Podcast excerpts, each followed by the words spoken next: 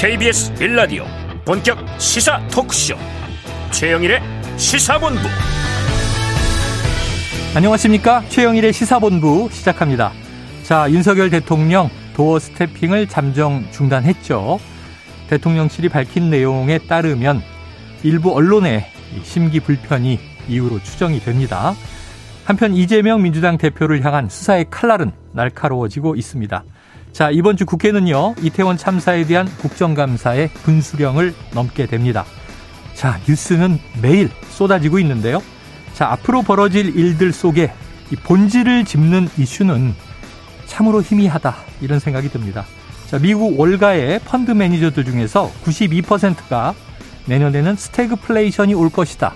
이렇게 예견했다고 합니다. 스태그플레이션. 자, 경기 침체를 뜻하는 stagnation. 그리고 고물가 인플레이션이 동시에 벌어지는 사태를 말하죠. 자, 이미 인플레이션을 잡겠다고 금리를 계속 올린 가운데 경기 침체는 감수하겠다. 이런 입장을 고수해서요. R의 공포 얘기 많이 했죠. recession 이것 역시 경기 침체를 의미합니다. 자, 세계 최고의 부자 제프 베이조스가요. 쇼핑하지 말고 현금을 손에 쥐고 있어라. 이렇게 조언을 합니다. 자, 그 사람은 온라인 쇼핑몰 아마존의 창업주인데도 말입니다. 자, 우리는 곧 닥쳐올 이런 상황에 잘 대비하고 있는 걸까요? 정치적 격돌, 사회적 갈등에 너무 많은 비용을 낭비하고 있다는 생각이 듭니다. 우리 경제의 구조, 우리 생활의 안녕은 과연 누가 지키고 있는 걸까요? 경제가 민생입니다. 최영일의 시사본부 출발합니다. 네, 1부에서는요, 오늘의 핵심 뉴스를 한입에 정리해드리는 한입뉴스 기다리고 있고요. 2부 10분 인터뷰 시간 좀 길게 잡고 곽재식 작가를 모셔서 50년 만에 다시 시작된 유인 달 탐사 계획 아르테미스 계획에 대해서 자세히 알아보겠습니다. 자, 이어서 정치권 취재 뒷이야기를 들어보는 불사조 기자단도 준비가 돼 있습니다. 자, 1부 마지막에 신청곡을 틀어드리고 있는데요. 디저트송 매일매일 신청 기다리고 있으니까요. 듣고 싶은 노래가 있으시면 문자 샵 9730으로 자유롭게 보내주시기 바랍니다. 짧은 문자 50원, 긴 문자는 100원입니다. 오늘의 디저트송 선정되신 분께는요, 치킨 쿠폰을 보내드리고 있습니다. 많은 참여 부탁드립니다.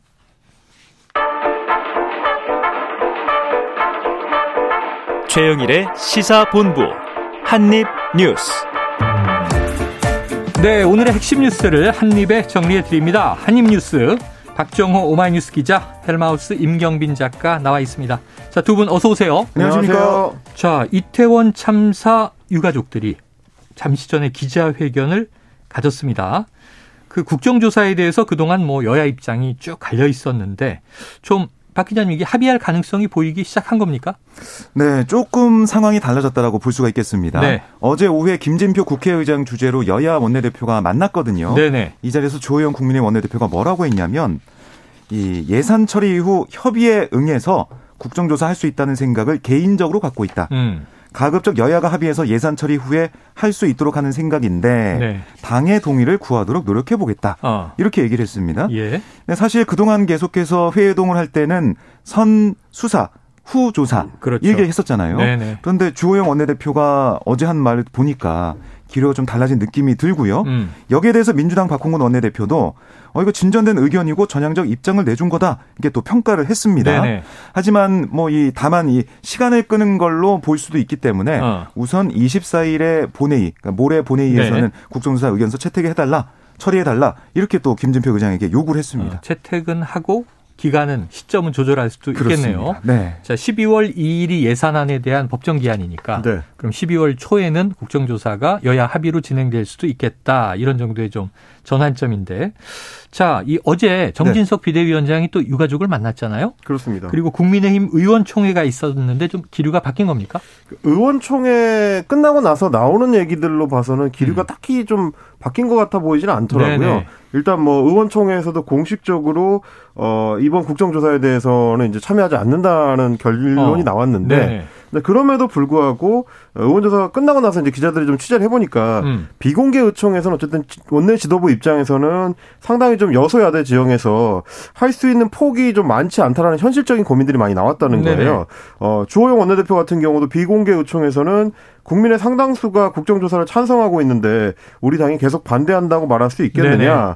그리고 야당이 이제 윤석열 법안은 다 죽이고 이재명 예산은 다 살리는 거를 어떻게 할 건지 머리가 아프다. 네 이런 얘기를 했다는 거예요. 어허. 그러니까 뭐 저희가 또 브리핑 시간에도 여러 번 말씀을 드렸습니다만은 24일로 돼 있는 이제 본회의에서 의결이 이루어지면은 네. 어, 국민의힘이 참여하든 하지 않든 음. 어, 예산안 전국이 끝나고 난 뒤에는 국정조사가 본격화될 거라서 네네.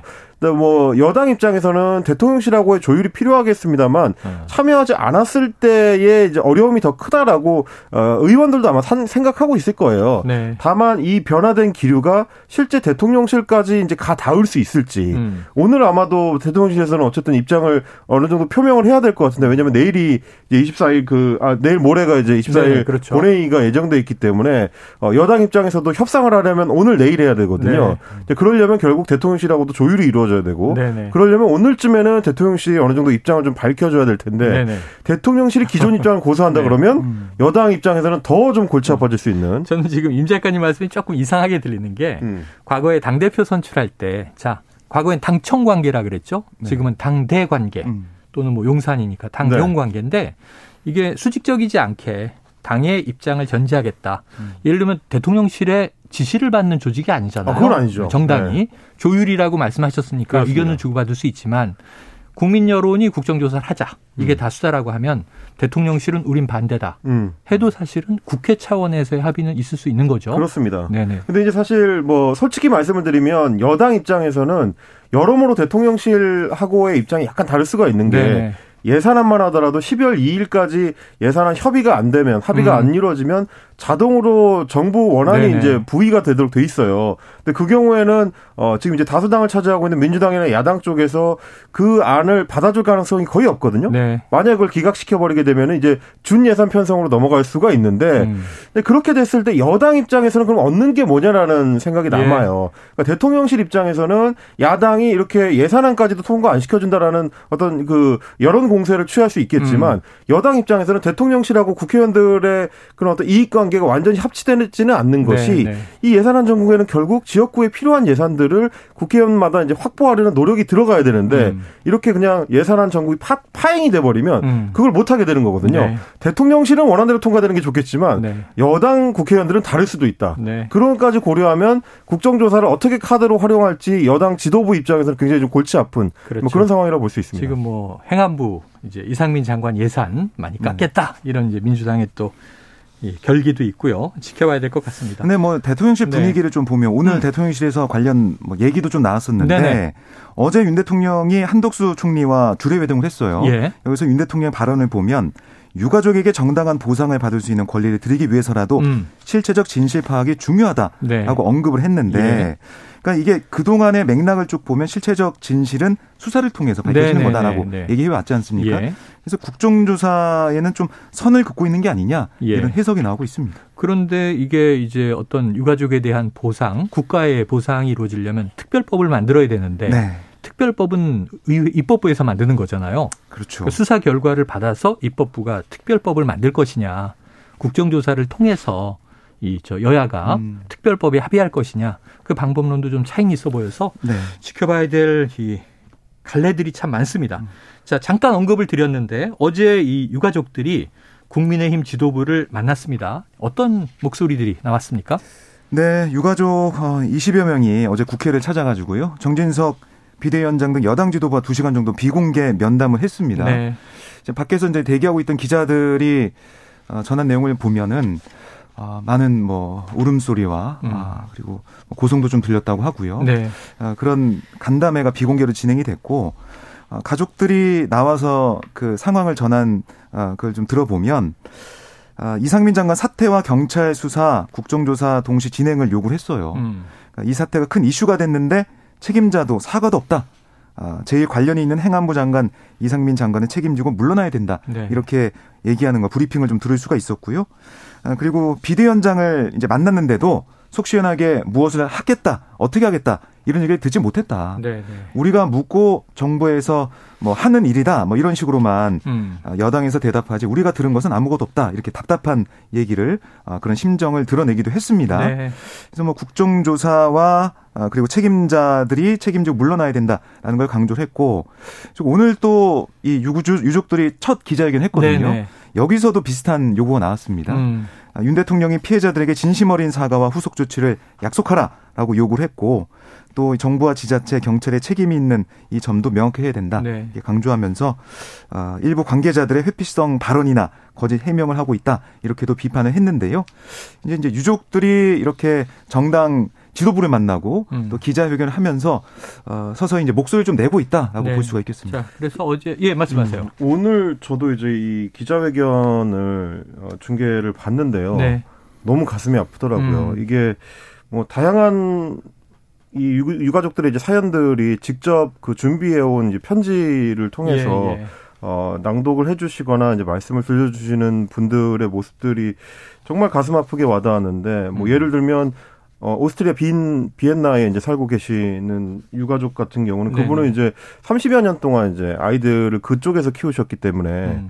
한국인으로서의 정체성을 좀 아이가 알았으면 해서 본인도 음. 그런 의지가 있고 그래서 연세대학교 어학당에 이제 유학을 왔다가 예, 이번에 이제 네, 뭐 참사를 당하게 된 거죠. 네. 그런 사연들이라든지 어떤 어머니는 이제 또 그 아들의 사망 진단서를 아이의 사망 진단서를 들고 나오셨어요. 근데 음. 이제 그 사망 진단서에 모든 게 다 모른다는 내용밖에 없다. 네네. 사망 장소도 사망 시간도 원인도 다 미상이고 음. 어디서 어떻게 아들이 어 뭐 아이가 이제 이 세상을 떠나게 됐는지를 예. 가족들이 아무것도 알 수 없다는 상황이 말이 안 된다. 그러면서 이제 이런 것들을 제대로 밝혀내려는 노력을 정부가 좀 경주를 해줘야 네. 된다라는 네. 부분을 어, 모든 모든 가족들이 다 공통적으로 하셨어요. 네. 지금의 이제 뭐 경찰 수사 이런 네. 거의 차원을 넘어서는 진짜 진실을 밝혀내기 위해서 정부가 좀 노력을 해줘야 된다는 점을 네. 강조를 했었고 대부분의 그 기자회견에서 나왔었던 목소리가 박정 기자님 좀 전에 정리를 해주셨습니다만 대통령의 공식적인 사과를 네.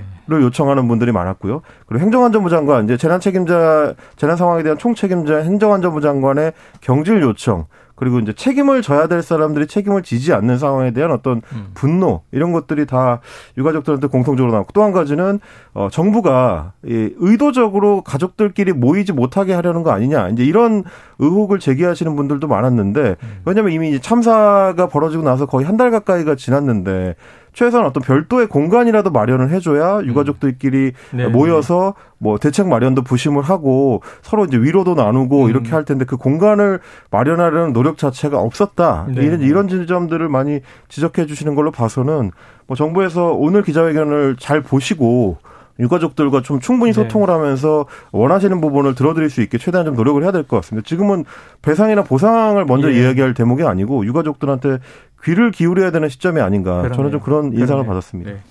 자, 어제도 기사를 계속 보는데 가슴이 먹먹한 게 이게 뭐 건물이 붕괴된 것도 아니고 서울 도심 한복판에서 어떻게 이런 일이 벌어질 수 있느냐.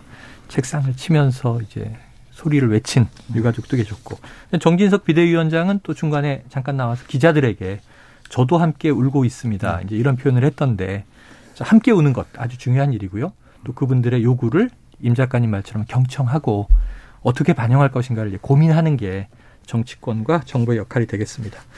자, 그박 기자님, 이게 참사 직후 현장에서 기동대가 투입돼서 인파 위험을 막은 사례가 있었다. 그럼 그동안 못 들었던 얘기인데 어떤 보도입니까?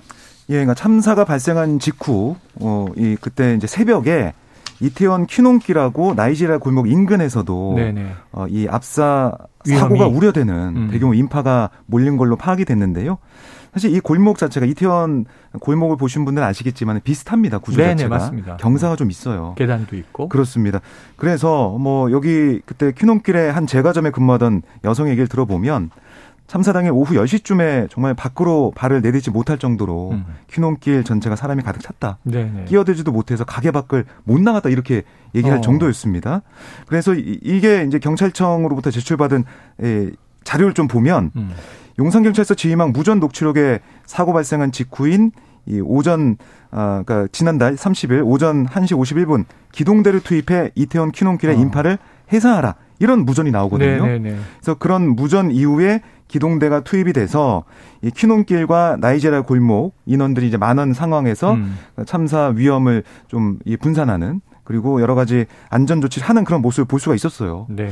그러니까 이게 계속 무전 내용을 좀 들어보면 뭐 퀴논길, 나이지라 골목, 그 킹클럽 그쪽에 해소가 어느 정도 어 됐다, 소강이다 음, 음. 이런 무전도 나와요. 네, 네. 그러니까 이걸 들어보면 기동대가 좀 일찍 투입이 됐다면 아. 이 참사를 충분히 막을 수 있었다. 예. 해밀턴 호텔 예. 뒷골목 쪽도 할 수밖에 없습니다. 그 사실 저희가 목격했듯이 그날은 워낙 사람이 많이 모였고 네. 그리고 이제 이태원 곳곳이 비슷한 정체들이 그렇죠, 일어났기 그렇죠. 때문에 한쪽에서는 참사가 일어났는데도 다른 쪽에서는 그 상황을 전혀 모르는 그렇죠. 상태인 경우가 네. 많았어요. 그러다 보니까 지금 박정 기자님 정리해 주신 것처럼 다른 골목들, 퀴논길이라든지 나이지리아 골목이라든지 이런 데서는 마찬가지 사고가 일어날 음. 수 있는 어떤 위험한 음. 상황들이 새벽 시간까지 계속 네, 연출이 네, 됐었는데 이미 이제 참사 이후에 기동대가 급하게 투입이 음. 됐고요. 네. 그러니까 경력이 확보돼 있는 상태에서는 무전을 통해서 경력 배치하고 어떤 일을 하라고 지시만 하는 것만으로도 음. 지금 기사에 나온 걸로 보면은 30분이면 정리가 됐다는 겁니다. 네, 네. 그러니까 이, 이, 일들이 미리 예견이 돼서 이미 인파가 모일 것은 예상이 되고 있었으니까요. 음. 어, 서울경찰청장이 이제 얘기했던 것처럼 실제로 경력이 여유가 있는지를 알아보기도 했을 정도라고 네, 하니까 네, 네. 미리 그거를 조율을 해가지고 집회나 뭐 이런 어떤 대통령실에 투입돼야 될 경력들을 미리 좀 조정해서 미리 이태원에 투입했었더라면 우리가 네. 이런 참사를 겪지 않았을 것이다라는 네. 것이 더 명징해지는 것 같아가지고 정말 더 안타까운 마음이 듭니다. 알겠습니다. 자 다음 이슈로 넘어가 보죠. 지금 이제 이 정진상 민주당 정무조정실장 당대표의 실장이죠. 구속됐고 이제 김용 이 부원장은 구속 기소가 됐고 그래서 지금 이제 계속 그 뭐 유동규 전 본부장이나 남욱 변호사의 여러 가지 진술들이 보도가 되고 있어요. 그런데 이 증언 중에 남욱 변호사 증언 중에 눈길을 끈 부분이 김만배가 대검 중앙수사부의 부산저축은행 수사팀에 대장동 대출 브로커의 선처를 직접 부탁했다는 말을 들었다. 이 내용은 어떤 연관이 있는 겁니까? 그러니까 어제 이 남욱 변호사가 재판에 나와서 여러 가지 폭로성 얘기를 했습니다. 그 중에 한 부분인데요. 검찰은 민간업자가 2009년 대장동 개발 사업을 추진하던 이 초창기 네. 민간업자의 불법 대출을 알선한 혐의로 이 대출 브로커 조우영 씨가 수사받던 상황 음. 이걸 남 변호사한테 물은 거예요. 이 조 씨 같은 경우는 당시 이강길 씨가 대표였던 이 대장 금융 프로젝트 금융 투자가 부산저축은행에서 1,155억 원의 음. PF 대출, 어, 프로젝트 파이낸싱 대출을 네네. 받도록 불법 알선한 음. 그리고 그 대가로 어, 이 씨에게서 10억 3천만 원 받았는데 어.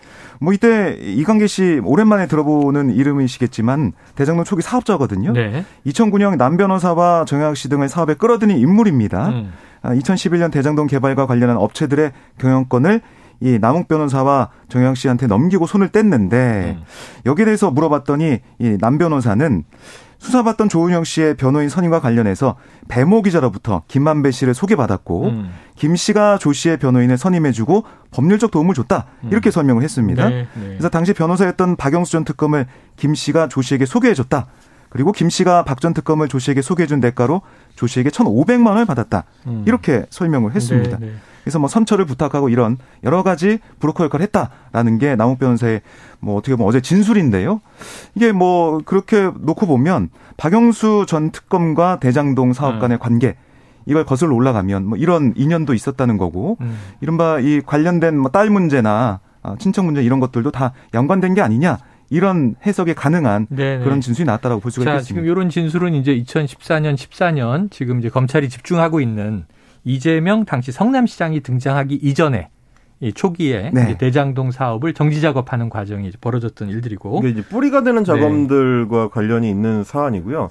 뭐 아시겠습니다만 이제 저축은행 사태 당시에는 어, 이때의 대장동, 그러니까 초기 단계의 대장동 같으면 굉장히 좀 부실한 대출이었다는 게 음. 지금 알려져 있는 사실인데 네. 그 당시에 저축은행들이 대부분 그런 문제들로 몸살을 앓았습니다. 소위 음. 말하는 이제 프로젝트 파이낸싱으로 뭐 해외 투자를 해준다면서 부실 대출을 해주거나 뭐 이 이 은행장의 어떤 뭐 관계인들한테 이제 부실 네, 대출을 해두거나 이런 일들이 워낙 많았었기 때문에 이 조모 씨라는 분도 사실은 어, 저축은행의 이제 그 소유자들과 예, 예. 일, 이 친척 관계에 있는 걸로 알려져 있고요. 음. 그러다 보니까 일종의 이제 금융 브로커 역할을 했던 건데 네. 문제는 뭐냐면 이 사람이 이번 이때는 그 수사를 받지 않고 처벌을 안 됐는데 음. 나중에 재수사를 통해서 징역형을 아, 살게 그래요, 되거든요. 그래요. 같은 사안을 가지고. 근데 그렇다는 건 얘기는 그 당시에 중수부의 수사가 음. 부실했던 거 아니냐. 네 혹은 이제 뭐 뉴스타파 같은 매체들에서 지적을 하듯이 일부러 봐주기를 한 거 아니냐. 어. 이제 박영수라는 이제 전관을 고리로 해가지고 그런 작업이 들어갔던 거 아니냐라는 얘기가 지금 문제 제기가 되고 있는 거고요. 네. 그리고 이제 뭐 소위 말하는 정영학 녹취록 내에도 이 사안에 대한 얘기가 짤막하게 나오는데 그 당시에 이제 김만배 씨가 그 조 씨나 이제 이런 사람들한테 이제 얘기를 해주면서 올라가서 커피 한 잔 마시고 오면 될 거야라고 네. 굉장히 자신 있게 얘기했다는 것도 결국은 당시에 중수부 내에 자신의 이 선이 다 있었다. 음. 이제 이런 어떤 위세를 과시하는 정도로 사용을 네. 했었고 실제로 그게 작동했었던 건 아니냐. 이제 이런 의혹들이 남아 있게 된 겁니다. 알겠습니다. 자, 청화동인 1호의 주인이냐 아니냐. 지금 이제 논란을 거듭하고 있는 김만배 씨. 이때는 이제 법조 출입 기자, 언론인이었던 상황이었고요. 자, 이게 이제 지난 대선 과정에서 이제 민주당 측에서 오히려 국민의힘 쪽에다가 또 역공을 했던 대목이기도 해요. 음. 앞으로, 앞으로 어떻게 흘러들어갈지 봐야 되는데.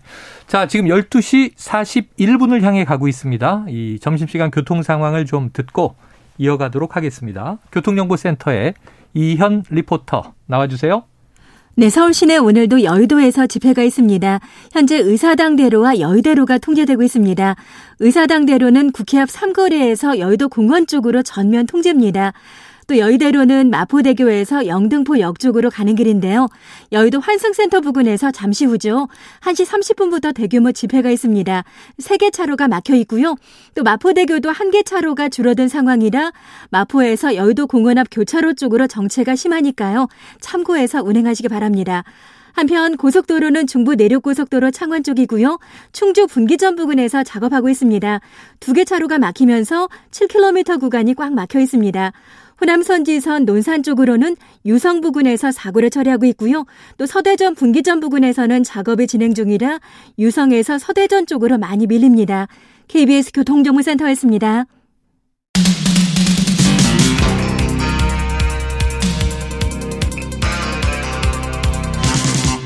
최영일의 시사본부 네, 그동안은 이제 대장동 사건 관련해서 민주당은 왜 50억 클럽은 수사 안 하느냐 뭐 이런 얘기가 많이 나왔었는데 자, 어제 재판에서 보니까요. 이른바 50억 클럽 중 한 명으로 지목됐던 이때 지목된 인물들이 특검, 전 대법관, 또 전 검찰총장, 법조인들이 많았고 그랬는데 김수남 전 검찰총장 이름이 여러 차례 언급됐다는 거예요? 어떤 내용입니까?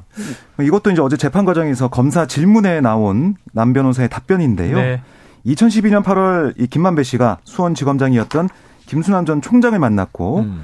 여기에 아 그때 당시에 보면은 성남시의 의장 뇌물수 사건 네. 관련해 가지고 이걸 좀 잘 봐달라라고 어. 부탁을 했고 뭐이 어, 이런 의혹에 대해서 남 변호사가 그렇게 기억한다. 라고 얘기를 했어요. 네네.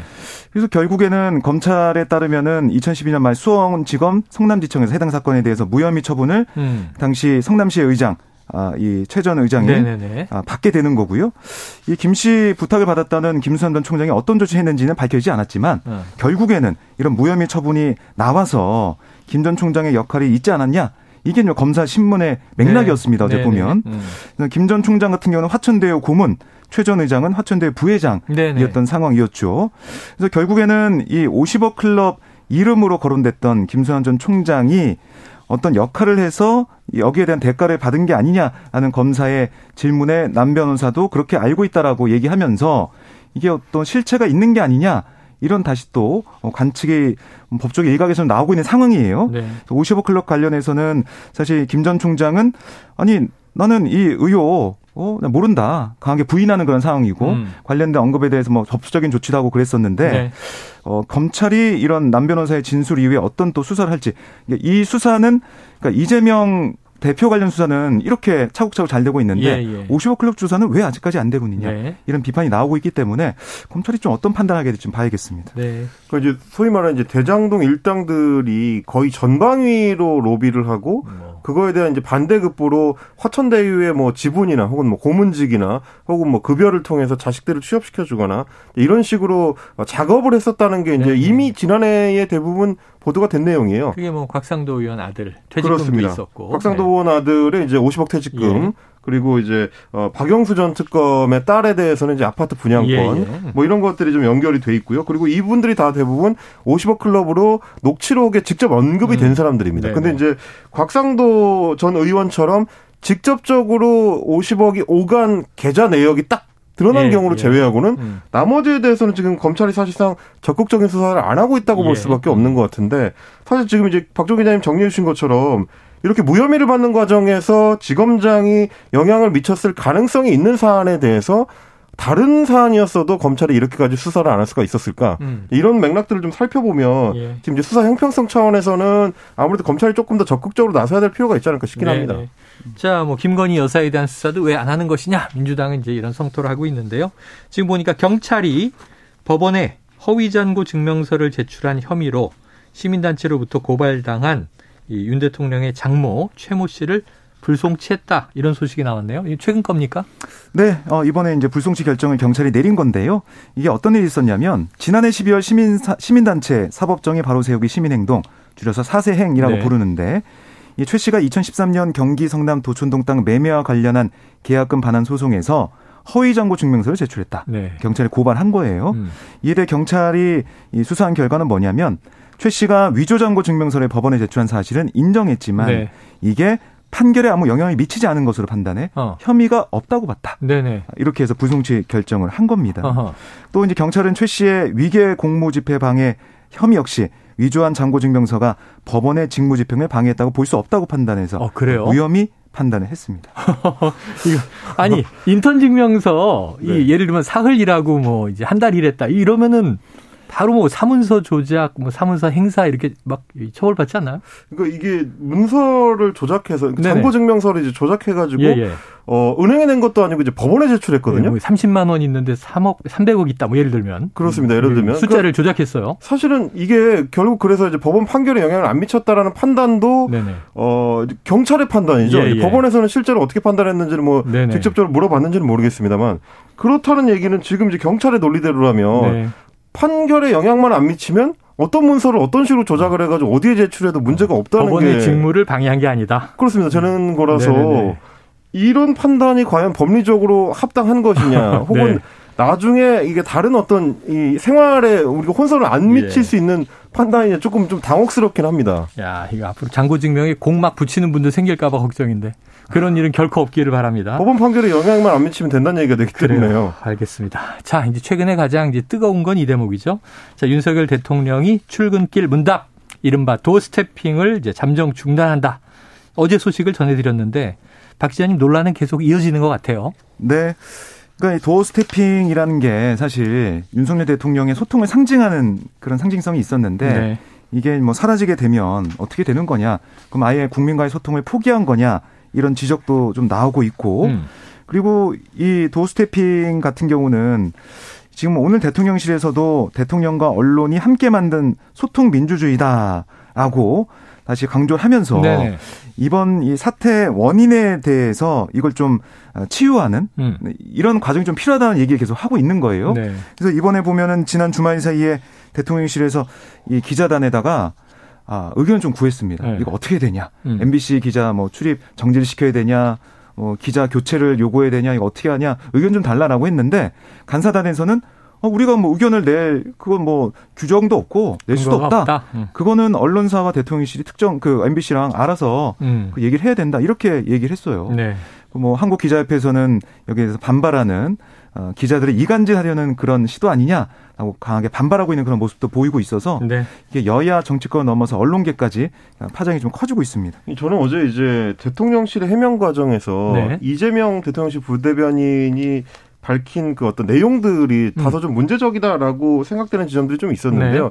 어제 그렇지 않아도 뭐 김행 국민의힘 비대위원이라든지 예. 이런 분들이 좀 어, 기자 해당 기자의 어떤 태도라든지 뭐 복장이라든지 이런 예. 거를 지적해서 좀 곁다리를 음. 잡는다 이런 얘기도 많이 받았는데 이재명 부대변인도 좀 비슷하게 최근 발생한 불미스러운 사태 때문에 이번에 이제 도스태핑을 중단하게 됐다라고 설명을 하면서 음. 그러면 그 불미스러운 사태라는 거는 일반적으로는 대부분 지금 이기정 비서관하고 MBC 기자 사이에 언쟁. 있었던 언쟁, 네. 고성이 오가는 거, 예. 뭐 그런 거 정도로 생각하기 마련이었는데 이재명 부대변인의 설명 들어보니까 그게 아닌 거예요. 예, 예. 그러니까 출근길 문답을 마치고 들어가는 대통령이 등에다 대고 고성에 가까운 소리를 지르면서 같은 얘기를 두 차례 했다. 예. 그게 정당한 취재 활동이라고 생각하지 않는다.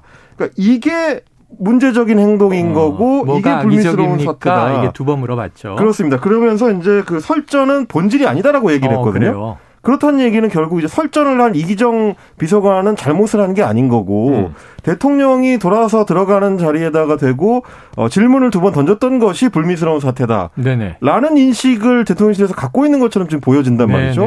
근데 이제 왜 그런 질문을 던지게 됐느냐, 왜 무엇이 악의적입니까라고 MBC 기자가 질문을 던지게 됐느냐 하면 대통령이 공식적으로 네네. 기자들을 향해서 MBC의 보도 행태가 이제 가짜 뉴스를 통해서 어떤 그 악의적으로 아. 대통령실을 공격하려는 듯, 대통령 공격하려는 동맹 관계를 훼손하려고 훼손하는 하는. 듯한 네. 어떻게 보면 이제 반헌법적인 행태다라는 식의 예, 예. 말씀을 했기 때문에 음. 구체적인 내용이 뭔지를 질문한 거거든요. 네. 그게 물론 이제 질문하는 태도에 대해서 뭐 누군가는 그 문제 제기를 할 수 있겠습니다만 그 내용을 기자가 질문하는 거는 이게 문제가 될 수가 없는 거고 네. 우리가 알고 있는 도어 스태핑의 원조인 미국에서는 이거보다 훨씬 수위가 높은 수준으로 대통령하고 네. 문답을 주고받거든요. 언쟁을 하죠. 네. 그렇습니다. 뭐 심지어는 이제 CNN 기자 같은 경우는 음. 트럼프 음. 대통령하고 언쟁하다가 마이크를 뺏기기도 했었는데 네, 네. 그런 게 이제 어떻게 보면 언론의 자유의 어떤 최고 수준 이라고 한다면 지금 이재명 부대변인의 인식 그러니까 돌아 들어가는 대통령한테는 질문을 할 수 없다라는 인식이 과연 네. 대통령이 그동안 강조해 왔었던